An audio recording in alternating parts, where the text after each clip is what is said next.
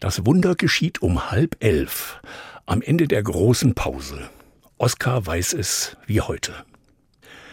Damals ist er zehn Jahre alt und will vom Schulhof in die Klasse. Tränen laufen ihm über die Wangen. Sie haben sich wieder lustig gemacht über ihn. Dicker haben sie gerufen, Kugel auf Beinen. Oskar ist dick. Das weiß er selber. Heute aber muss er wieder mal weinen auf dem Weg in die Klasse. Andere können schlimm sein. Es ist halb elf und ein Wunder geschieht.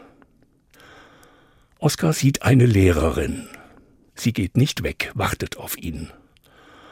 Oskar wischt sich übers Gesicht.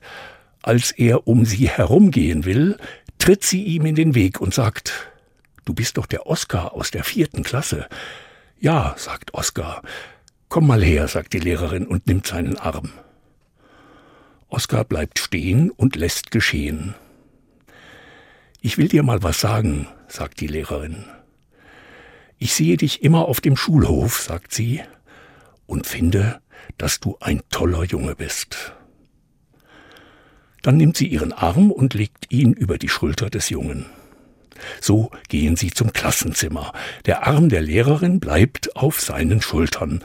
Alle können es sehen. Oskar fühlt sich groß statt nur rund. Er denkt nichts, fühlt aber viel und ist ein anderer Mensch geworden, weiß er heute.